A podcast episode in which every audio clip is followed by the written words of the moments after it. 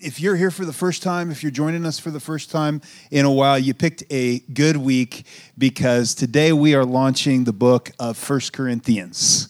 And uh, I have a feeling that Corinthians is going to be kind of a long journey for us. The book of John took us well over a year. Um, so we're gonna we're gonna be in the book of Corinthians for a while. Now we're gonna pop out of it for four, five, six weeks at a time, multiple times throughout the series, and dive into some other scriptures and some other topics as we go through it. Um, but I anticipate this uh, book of Corinthians will take us through most of the year on and off. And so, um, what's cool about the book of First Corinthians? It's almost like, as Paul writes it, as he uh, as he composes this letter, inspired by the Holy Spirit, it's almost like the book of Corinthians is almost uh, like a master class for all of Christian living. Like, this is how you look at society, and this is, he, he gives us, he's going to give us a class on how we live, how we function in society, in our lives as followers of Jesus. And I don't know about you, but uh, I remember walking in last night the service and I talked to uh, a friend ahead of service. I'm like, "Hey, how you doing?" And she's like, "Man, this this week it felt it was Monday and then it felt like it was just Friday. I don't even know where the week went. Anybody feel like that sometimes? I think life has a way of just being a little bit overwhelming oftentimes, doesn't it? And just going by, I mean, there's so much minutia. And oftentimes it's hard to keep the big picture in sight. I mean, I've found this week just myself buried in like, you know, phone calls on like employment stuff and spreadsheets and random miscellaneous stuff. Now, I know, um, you know, I'm like, and I, my job, part of my job is to, you know, you guys um, employ me to actually study the scriptures and stay dialed into the big picture. And yet, there's weeks when it's really hard for me to kind of keep the big picture of what's going on, right? And I think that's true of all of us because life's just so full of, of craziness, isn't it? I mean, if you try to keep up with news headlines and current events, it's like all this stuff being thrown at you from all these different directions. And then we're in this weird sort of new thing where, where with AI and everything, you, you see a video and you don't even know if it's true anymore, right? Like, ah, who knows if that's even real?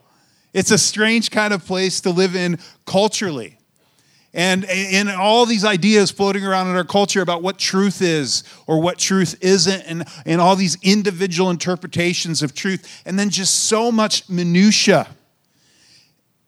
from running kids around to soccer fields to sports to, to all the things going on thinking about uh, appointments and house remodels and kids and cats and dogs and all that stuff it all feels sometimes so random, so disconnected.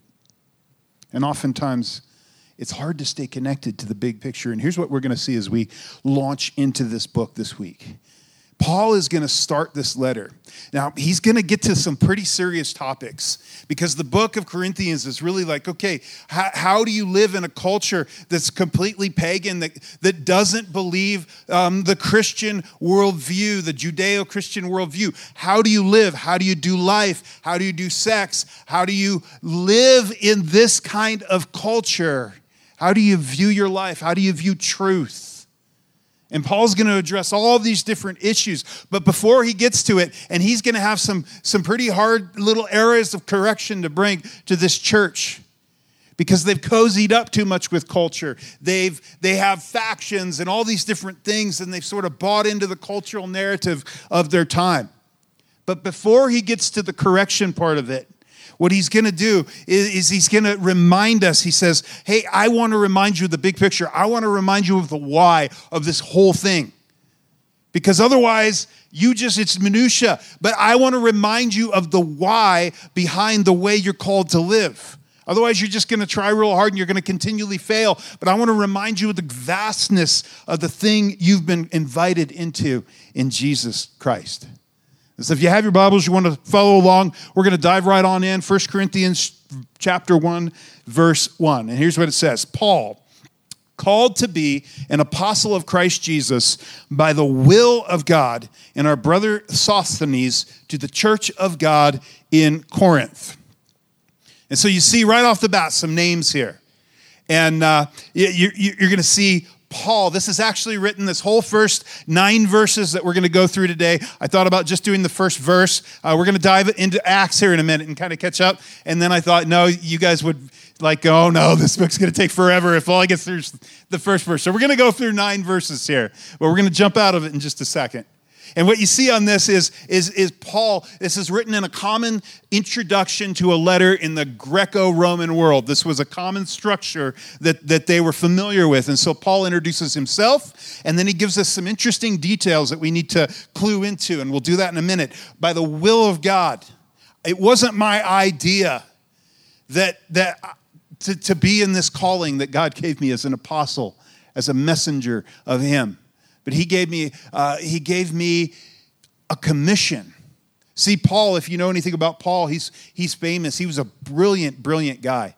Uh, he grew up in a, in a Jewish home, actually a Pharisee, we find out, uh, which was kind of the most religious sect, the most dialed in when it came to being good and following God's law and all of those things. He would have probably known the whole Old Testament scripture by heart by the time he was a young man. He was excelling in education, he was rising to the tops of the elite in his whole field in leadership in Jerusalem and in the whole temple system. And then this little movement called the Way springs up that follows this supposed Messiah, Jesus and he's going to stomp it out. And so he is persecuting the church of God, and he is one of their chief antagonists actually against Jesus movement. And then, and then he has a moment where actually he encounters Jesus. He didn't just like, you know, through thinking hard and wisdom and, and studying and research come to this opinion. No, actually, he encounters the risen Jesus that he had been persecuting and in a blinding flash of light, he's knocked off of his donkey, he's knocked onto his back, and he hears the words, Saul, Saul, why are you persecuting me? Saul is, uh, is his Jewish name, Paul's his Greek name. Saul, why are you persecuting me? And then Jesus, um, Jesus actually commissions him to go and be the apostle. And with the same zeal that he took into the rest of his life, he takes now into going all around the Mediterranean rim, the civilized world, and planting churches, these little gatherings, assemblies called ecclesias. It's part of the movement. That's what church means ecclesia, a movement, an assembly, a gathering devoted to following Jesus. And he goes and plants these all over the world. And, and, he's just brilliant. If you read Romans, many people think of it as one of the greatest works of not just the Bible, but of all literature because it's just so brilliant. Scholars believe that even if Paul hadn't written half of the New Testament almost, you would have heard of his name because he was just that, that smart, right? And yet he gives his life, goes through all sorts of persecution for Jesus. And he said, I didn't get into this. I didn't sign up. I didn't apply to college, send my resume in, get accepted. No, Jesus called me into this. It was by the will of God. He's the one who got me into this. He's the one who met me. He's the one who forgave me. He even calls himself the worst of sinners. It's like God was looking, Jesus was going, man, we need someone, you know, with a lot of dedication. Hey, man, look at him. Look at how, how he's persecuting us. Let's get him. Let's get him on the team. And he goes on to change the world for Jesus. Paul by the will of God. And then we got this other name, Brother Sosthenes. And this is cool because a handful of times in Paul's letters, he actually puts somebody else sort of as the co-author. Now, now we don't believe that he actually uh, wrote this with Paul. It's more of like he was a traveling companion with Paul, and as they're sending a letter, Paul includes him because his name carries weight in Corinth. And you're going to see that in just a minute. And so I want to jump out of Corinthians actually for a minute now to begin to set up this letter. And we're going to go over to the book of Acts. Because in Acts chapter 18, we sort of get the big picture of how this movement, how this gathering was launched in Corinth, how this church was started. And it's going to help us understand and have a basis for a lot of how um, this book is going to unfold. So in Acts chapter 18, verse 1, uh, it says this After this, Paul left Athens and went to Corinth. And so this is Paul's second missionary journey where he's going around. These journeys are taking um, very many months, and, and he has been traveling around the Mediterranean rim. He's come up through Greece, and he's just been preaching in Athens at the, uh, at the Areopagus. How do you say that? That's not right. I can't ever pronounce this word, but I was there when I was 13. And it's really cool. Actually, I stood on the very spot on Mars Hill where Paul preached this amazing sermon, the one right before this, in Acts chapter 17. The Areopagus, I think that's how you say it. And now he's traveled down to Corinth. And what you got to understand is Corinth, this, this city, um, after it was destroyed in the Roman wars, Julius Caesar rebuilt it in about 44 BC. And he made, made it a Roman colony.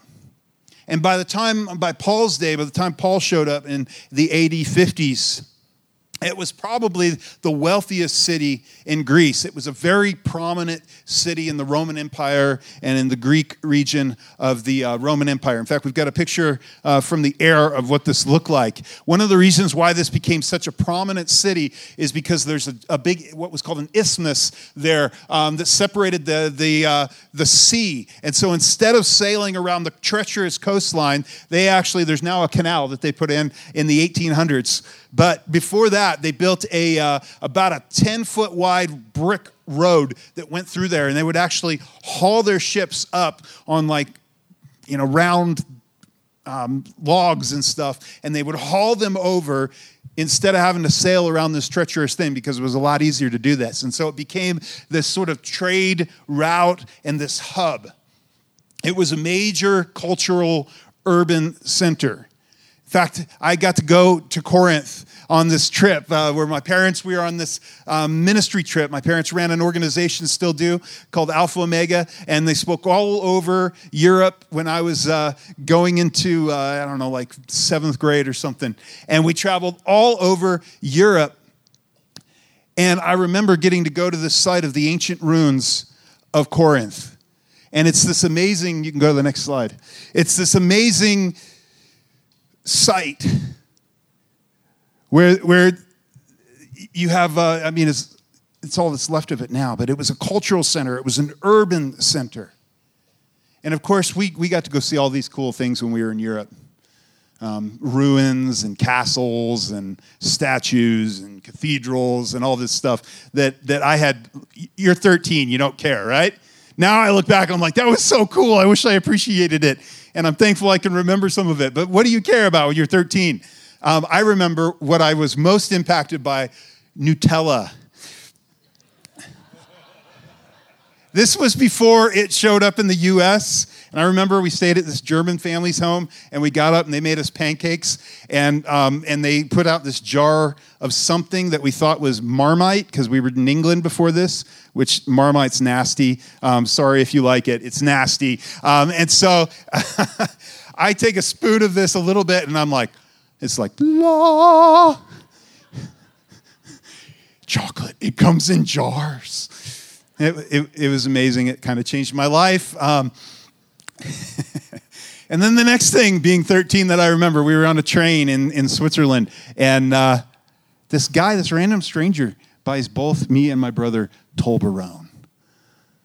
And again, now you can buy it at Sam's Club. But then it was like this exotic Swiss chocolate, and I still remember again, la, you know, it was, it was great. And then I remember the pizzas and calzones in Italy you know, St. Peter's Basilica, whatever. The pizza shop. Anybody been to Italy and you're like, yeah, I can agree, amen to that. Yeah, the food's just amazing, right? And so that's what I'm thinking about. But we show up in uh, we show up in Greece and we're speaking at a missions training school. Well, not we. I'm 13. My parents. I'm just along for the ride. But one of my good buddies who moved from here over to there, they're missionaries in Greece. I got to hang out with him for a couple weeks in Greece, and that was really cool. We did all kinds of fun stuff. And one of the things I'll remember is going to the ruins at ancient Corinth. It's this major cultural center at the day. It's also um, uh, part of that is they had a huge stadium. This is the stadio or the stadium. It held 18,000 people. And every two years, they would host what were known as the Isthmian Games, where they were second only to the Olympics all these athletic competitions and things. And so this was a, a huge cultural center. I remember I got to run on the ancient Olympic track when I was in Greece with my buddy. But what I appreciated even more than that, they had these ancient um, commodes that were like ruins, and we got to go sit on those. So for a 13 year old, that was pretty cool. They also had a theater in Corinth that could hold about 3,000 people, and they had all kinds of dramas and musical entertainment. So that's sort of the cultural aspect of Corinth to the city that God's called Paul now to go. And here's what happens when he shows up it says this And he found a Jew named Aquila a native of Pontus, recently come from Italy with his wife Priscilla, because Claudius, who was the emperor, had commanded all the Jews to leave Rome. Long story, but you can go back see this in history. And it says, and he went to see them. So these guys, they're famous, Prisca and Aquila. In fact, they're mentioned multiple other times in the scripture. And it's interesting because she's always mentioned first. And we think that's because she played the prominent role in their ministry life. It's Prisca and Aquila. And it says, And he went to see them, and because he was of the same trade, he stayed with them and worked, for they were tent makers by trade. So Paul um, got together with them. He started working alongside them to support himself. And it says this And he reasoned in the synagogue every Sabbath and tried to persuade Jews and Greeks. So, this was typical. Paul would go into a new community, and because God had paved the way with Greek, with Roman roads, and with Greek language, a common language from Alexander the Great, all over the, the whole world at this point, this area of the world. Um, there were all these little Jewish communities spread all throughout here where they would go to trade. And so there was a synagogue where somebody already believed in Yahweh, the one true God. And Paul would show up there, and they'd not heard of Jesus oftentimes because this had happened so recently but they they had maybe heard his name but they didn't really know they'd heard these rumors about him and paul would come and say hey you worship the one true god yahweh but remember that thing that isaiah prophesied 700 years ago about the messiah the thing we've been anticipating well i'm here to tell you it happened Yahweh stepped into history. He took on flesh. He became human. He launched the kingdom of God, and it looks different than we expected. So we missed it. And actually, the thing that he did we, that we never saw coming was that he died. The one true God became a servant. And he died for us. And then he rose again. And now he's inviting not just our family, the Jewish people, but people from every tongue and every tribe and every nation to come be part of this worldwide movement of this thing that he's doing. And one day he is going to return. He's going to judge the living and the dead. He gives them the big picture. He shares with them, hey, we've anticipated this, and it's Jesus. And he takes them through the scriptures and he shows them how this, ha- this was true. And he says, turn from your sin and embrace Jesus as your Messiah. He would do this all over.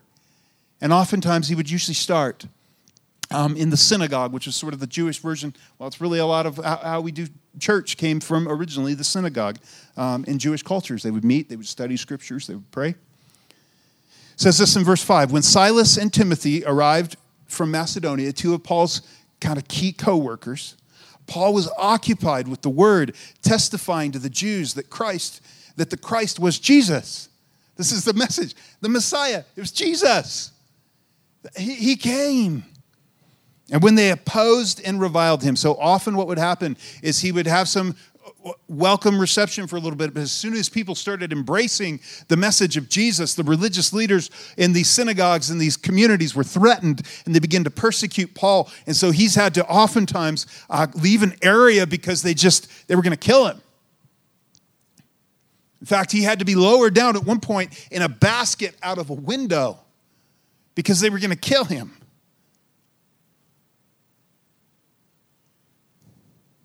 And it says, When they opposed and reviled him, he shook out his garments and said to them, Your blood be on your own hands. I am innocent. From now on, I will go to the Gentiles. So he says, The offer of the gospel has gone forth, but you guys, the leaders, you're rejecting it. Yeah, I'm going to go preach to someone who hopefully will embrace this message. Now, what you have to understand about the Gentile culture, the Gentiles, the Greeks, the Romans, everybody else that wasn't a Jew in this area of the world, there was a specific religious atmosphere, and it was so pagan.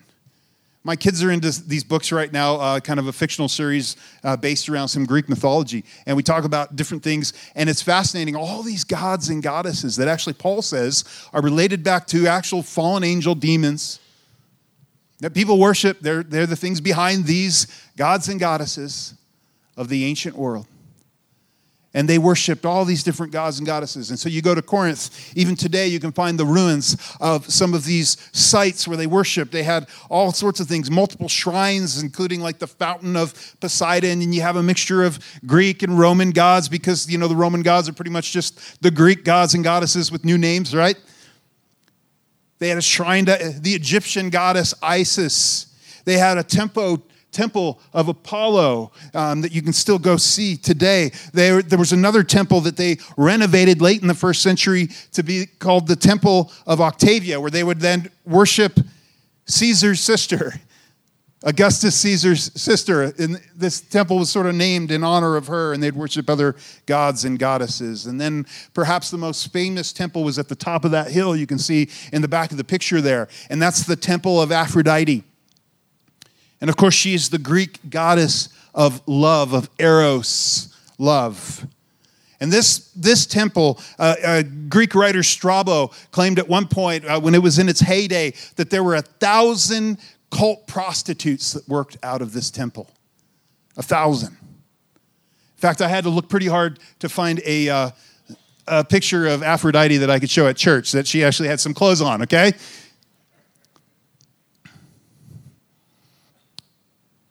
But this housed cult prostitutes. In fact, there was a word for a Corinthian girl. This word over time became slang for a loose woman.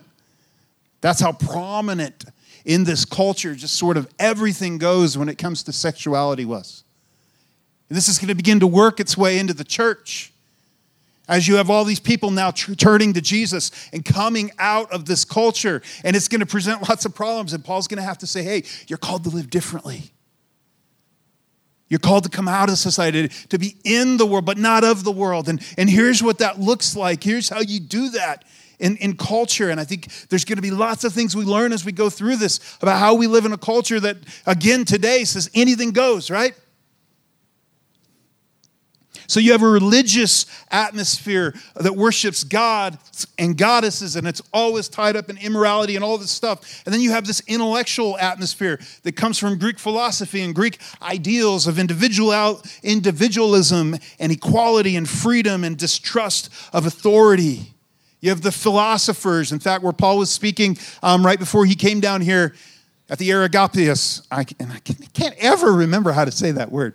I should learn it. Um, But Paul, says all they did all day long was they, they sat around and discussed philosophy and tried to figure out the meaning of life.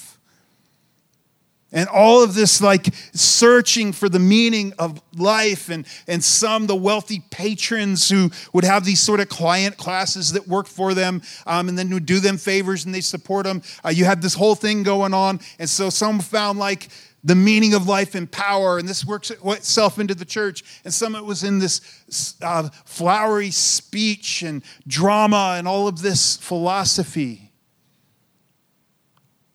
And sort of the whole point of like, what's truth really? Your truth is your truth, my truth is my truth. Our culture actually, as I look at our culture, I'm like, eh, it seems like we're just kind of descending in ancient Greek and Roman thinking. Pretty much. As we move back towards paganism. Search for the meaning of life. In fact, one scholar he describes um, he describes Corinth as kind of a combination of New York, Los Angeles, and Las Vegas.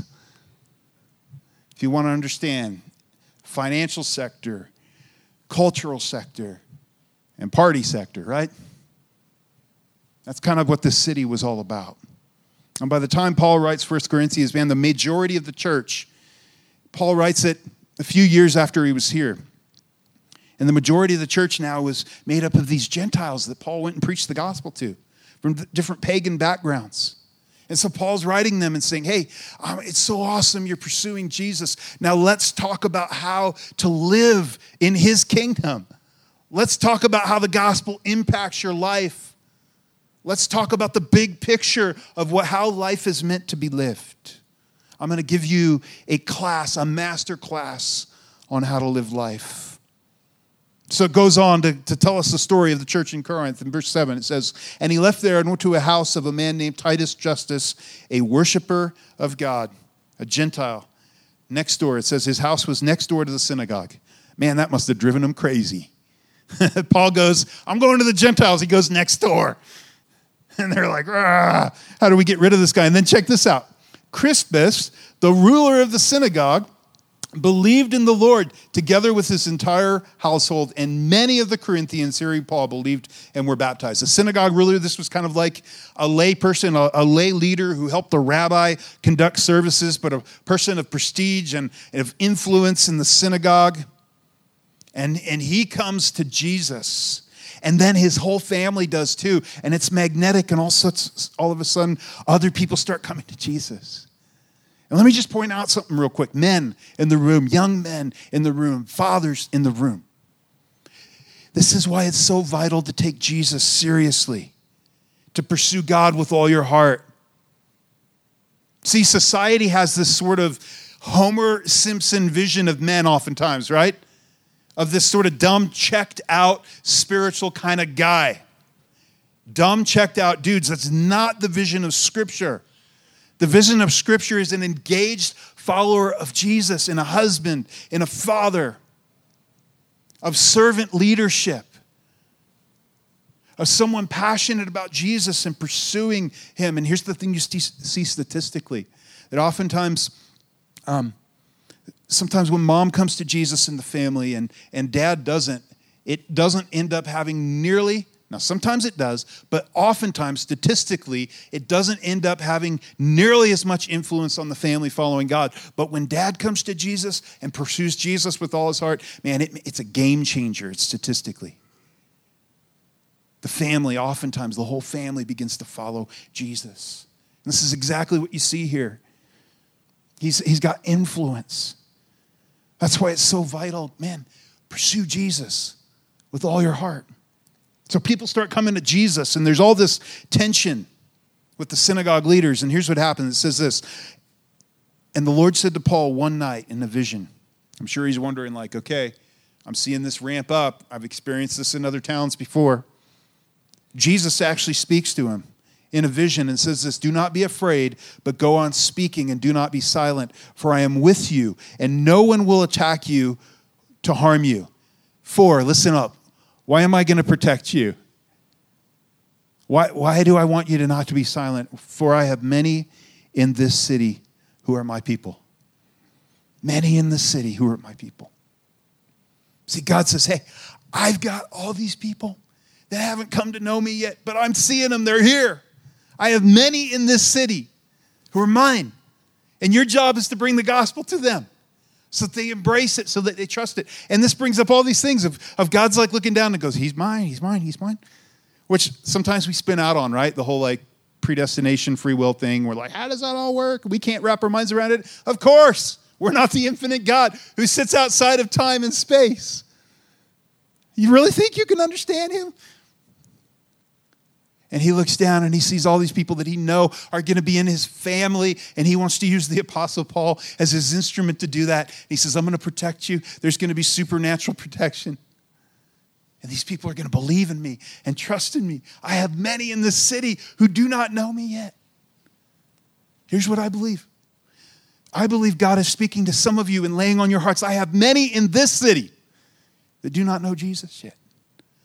Who's he laying on your heart are you listening to him? He wants to use you like he used the Apostle Paul to reach many in the city for him. So he gives them this assurance of divine protection.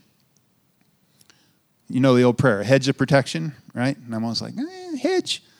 How about a big old bad angel with a sword of protection? That's what I want, right? But he says, I'm going to protect you. They're not going to, they're not going to harm you. He gives, gives them his word. Now, this wasn't always the case in Paul's life, not by a long shot.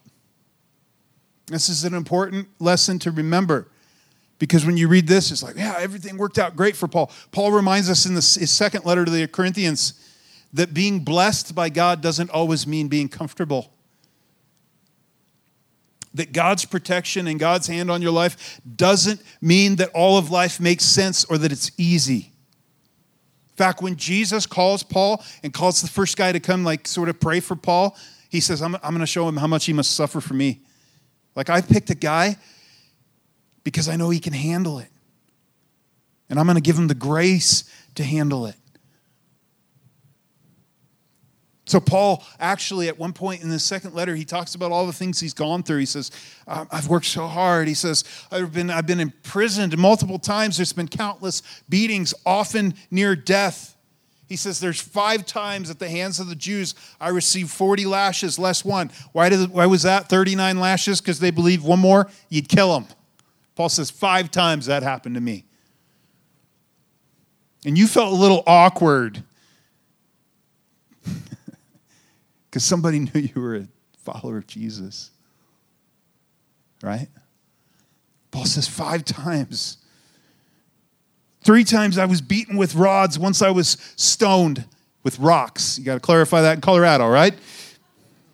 Three times I was shipwrecked. A night and day I was adrift at sea on frequent journeys in danger from rivers, danger from robbers, dangers from my own people, dangers from the Gentiles, danger in the city, in the wilderness, at sea, from false brothers, and toil and hardship through in many a sleepless night, in hunger and thirst, often without food, in cold and exposure, and apart from the other things. There's this pressure on me of my anxiety for all the churches, my concern for all the churches. And then he goes on, he's saying, I'm not saying this to boast. Fact, I'm, what I'm boasting in is I'm weak. I can't do this. It's the grace of God. It's the grace of God. And so, even though in this circumstance we see God says, I'm going to protect you here and now, Paul ends up actually giving his life as a martyr for Jesus. And he says, You know what? In the big picture, it's worth it. In the big picture, I'm living my calling out. Here's how this time in Corinth ends. In verse 12, it says, When Gallio was proconsul of Achaia, the Jews made a united attack. Finally, they get fed up. They made a united attack on Paul and brought him before the tribunal, saying, This man is persuading people to worship God contrary to the law. Paul's a Roman citizen. They can't beat him, they can't whip him legally, right? But they haul him in front of the Roman governor. And this is cool. You can go visit this in Corinth. This is the Bema of Corinth, which is sort of the seat of power. There's a representation up top. Uh, of course, all that there are, are ruins. Now, um, of the greatest empire the world's ever seen. All that's left are ruins, right? But 2,000 years later, we're still here worshiping the name of Jesus. I think that's significant. So all, all, this is they haul him in front, and we, this is how we know. One of the ways we know exactly when Paul wrote the book of First Corinthians, because he writes it just a couple years after he was there, and Gallio was only proconsul. We can see in Roman history for a very short period of time, in about AD 51 or 52. And so we know exactly when Paul wrote this, and scholars actually don't dispute that this was an authentic letter written by Paul in the early or in the mid 50s AD. So it says this when Paul was about to open his mouth, Gallio said to the Jews, If it were a matter of wrongdoing or vicious crime, O Jews, I would have reason to accept your complaint. But since it's a matter of questions about words and names and your own law, see to it yourself. He's like, blah, blah, blah. Don't waste my time. Go, go deal with your own stuff. I refuse to be judge of these things. And he drove them from the tribunal. And here's what happens. Remember the name we first read up front? And they all seized Sosthenes, the ruler of the synagogue, and beat him in front of the tribunal. But Gallio paid no attention to any of this. Now remember this name, right? Because when we get back to 1 Corinthians, we're going to see Paul called, 1 Corinthians 1 1, to be an apostle of Christ Jesus by the will of God and our brother Sosthenes. Now, as you read through Acts, what's interesting is you have Crispus, the synagogue ruler, then you have Sosthenes, the synagogue ruler. And I read this really interesting little piece on this, like this research, this scholarly paper, because there's a really strong argument to made that, that these are the same guy. That actually, you know, oftentimes, what does Jesus give Peter? a nickname. You're Simon. You're going to be called Peter, the rock. Well, Crispus means curly. You know, kind of like Larry, Moe, and Curly. and what we see in here is when Crispus goes after Jesus and all his family follows, and then all these people come to Jesus. Scholars think because Luke doesn't introduce us in Acts, he doesn't like tell us why he's like he just introduced the second synagogue ruler. And yet it was common for names to change in, in the first century for, for someone to be given a new name. Scholars think that perhaps what, what's happening here is Crispus, Paul gave him a new name, Sosthenes, which means essentially strong Savior. And then Paul includes him as a co author, as part of the salutation in his book, because his name carries weight in Corinth. Paul, I'm called to be an apostle. To the church of God in Corinth, to those sanctified in Christ Jesus and called to be his holy people together with those everywhere who call on the name of our Lord Jesus Christ, their Lord and ours. Grace and peace to you from God our Father and the Lord Jesus Christ. So, again, in the Greco Roman world, as Paul starts this letter, he's going to address it much like we would to whom it might concern, to whom it may concern. Dear so and so. And they had a format. And so Paul's sticking that with that format, but then he includes some really cool things, like he's called, like we talked about that. It wasn't his choice. And then he says this to the church of God in Corinth, those sanctified and called to be his holy people. And the, the, the usage here, the word usage is a little bit different than often we think of sanctification, the process of, of uh, God growing us in our faith and purifying us. Eh, they really mean the same thing, and it's the idea of being set apart for a special purpose by God. Sanctified, set apart for a special purpose by God. And this is so interesting because he's going to go on in this letter and he's going to deal with some, some very marked areas in their life where they're not very holy. And yet, in painting the picture in his introduction, he's like, I'm calling you into something. You've been called. You've been called to live differently. You've been called. Why? Because you called to a bigger purpose.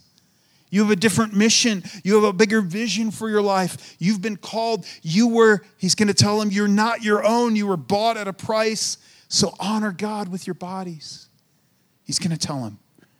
And it's not just them. See, this letter's to us too. He says, together with all, with all who call on the name of Jesus. I want to remind you, Corinthians, this isn't your own private little thing. This isn't about your, your devotions and then sort of, you know, Christianity. Your faith has this little part of your life, and then you have the rest of your life, and you check in at church and you barely think about Jesus. No, you're called together to something bigger than yourself. This is about, this isn't some privatized thing. This isn't your little truth, your little faith that nobody cares, that doesn't impact anybody. As long as you keep it to yourself, you're called to something beyond yourself, something bigger than yourself. You're meant to live in community, to be part of something. We say often around here, life is for you, it's not about you. And so often we get those things confused. And when we do every time, our life moves towards selfishness and away from purpose. He says, I want to start, before we get into the stuff, the correction, I want to remind you that you're called to something big, something beyond you. And it comes to our one Savior, the Lord Jesus Christ. He keeps talking, he keeps bringing it back to Jesus. Eight, eight different times in these few verses, he's going to talk about Jesus. It's all about Jesus. He says this in verse 4 I always thank my God for you because of his grace given you in Jesus. You didn't do this, just like I didn't call myself into this. Jesus appeared to me, he encountered me. You didn't get yourself into this, you didn't work your way into this. He called you, He invited you into His family. It was grace, it was unmerited favor.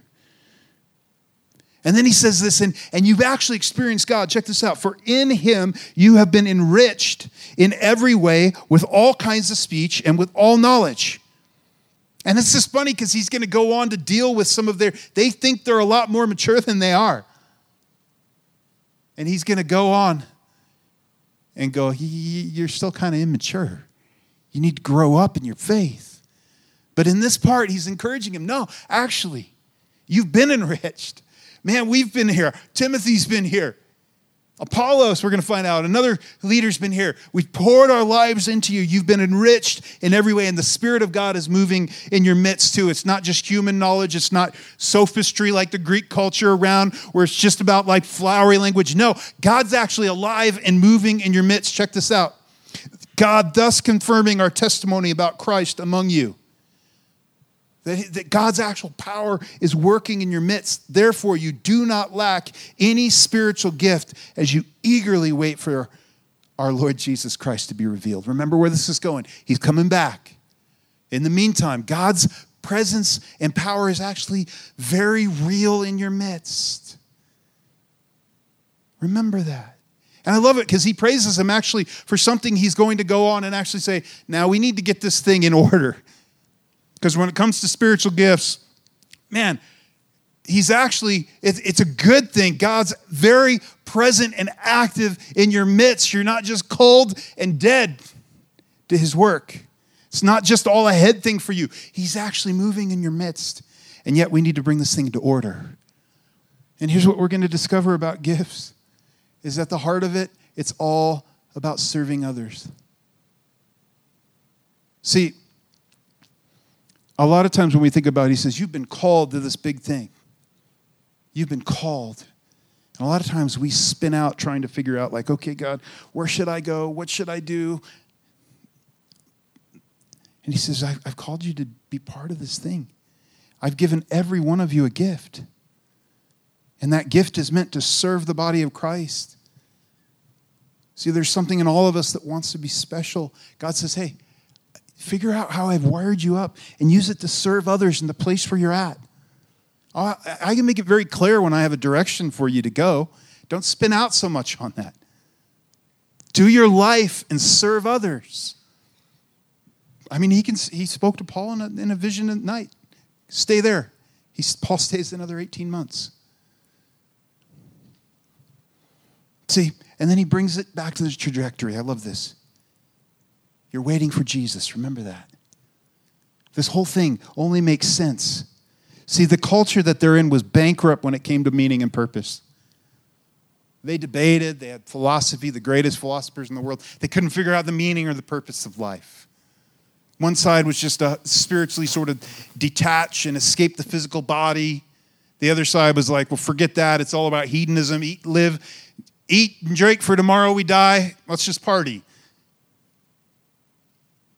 And both of these issues will come into the church. And Paul says, No, I'm reminding you that you're on a trajectory somewhere. Here's how these last two verses end He will also keep you firm to the end, so that you will be blameless on the day of our Lord Jesus Christ. I want to remind you Jesus is coming back. Live like it. He's coming back. Are you living like it? Is that a forefront? Are you waiting for him? Are you anticipating him? And then this is how he closes his, his greeting. He says, This God is faithful who has called you into fellowship with his Son, Jesus Christ our Lord. You don't, you don't have to worry. God's going to get you there. This is how he can look. This is what's so striking about this, this introduction to this book. He can look at a church that we're going to find out is kind of a hot mess in a lot of areas. And because he knows God has, his grace has encountered people and his Holy Spirit's active in their midst, guess what? He says, God's going to get you there. Kind of like he writes to the, the Philippians He who began a good work in you will carry it to completion until the day of Christ Jesus. So he's going to get to the correction. But before we get to that, I want to remind you of the big picture. You belong to Jesus. You've been invited into fellowship with his son, Jesus Christ our Lord. And you hear fellowship, and some of you grew up in church and you think of potluck. No, think fellowship of the rings. This is a mission you've been called into. You've been called into a group of people worldwide who are taking the kingdom of God the message about the kingdom of God and the gospel and the grace of Jesus to the world. That's what you've been called into. And your message is He's coming. He's here now. But he's coming back. He is coming to judge the living and the dead. You're part of a bigger picture. Remember that. Live into that. You're part of something that should change everything in your life. You are part of the global advancing ecclesia church movement, assembly of God. You're here because Jesus looked at our city, your city, wherever you found him, and said, I have many in this city. And he tapped somebody on the shoulder to share the message of Jesus with you. That's why you're here. Just like he spoke to Paul and said, Hey, Corinth, stay here because I have many in this city. You've been called to be part of that mission. What are you doing with it? Are you living or are you just wrapped up in the minutia? Are you living into this? Is it the primary motivator and driver in your life? Because this is where meaning and purpose is found. He knows we need to get, go to work, pay bills, all that stuff. But that stuff exists. I mean, Paul was a tent maker. That stuff exists in a bigger framework of this is what my life is about the fellowship with the Son of God and those around that have been called to the world because I have many in this city who are my people. They just don't know it yet. I have many in this city. Will you live into that? That's the challenge of the greeting of Corinthians. Would you stand? Let me just ask you rubber meets the road. Who in your circle is he calling you to share with, to invite into this bigger picture? What area do you need to be reminded of this and begin to live into this? I think that's the challenge you could take home. Let me pray for you. Father, thank you for my friends. And Lord, I just. Uh, I ask that you would show them exactly how this applies. For some, maybe that means getting, getting into community. Or actually engaging, getting a part of what you're doing. Lord, for others, it, it really means just waking up to the bigger picture. For some, embracing you and saying, okay, Jesus, I want that for the first time. I want your forgiveness, your grace. I pray your blessing on each person here. In the name of Jesus, amen.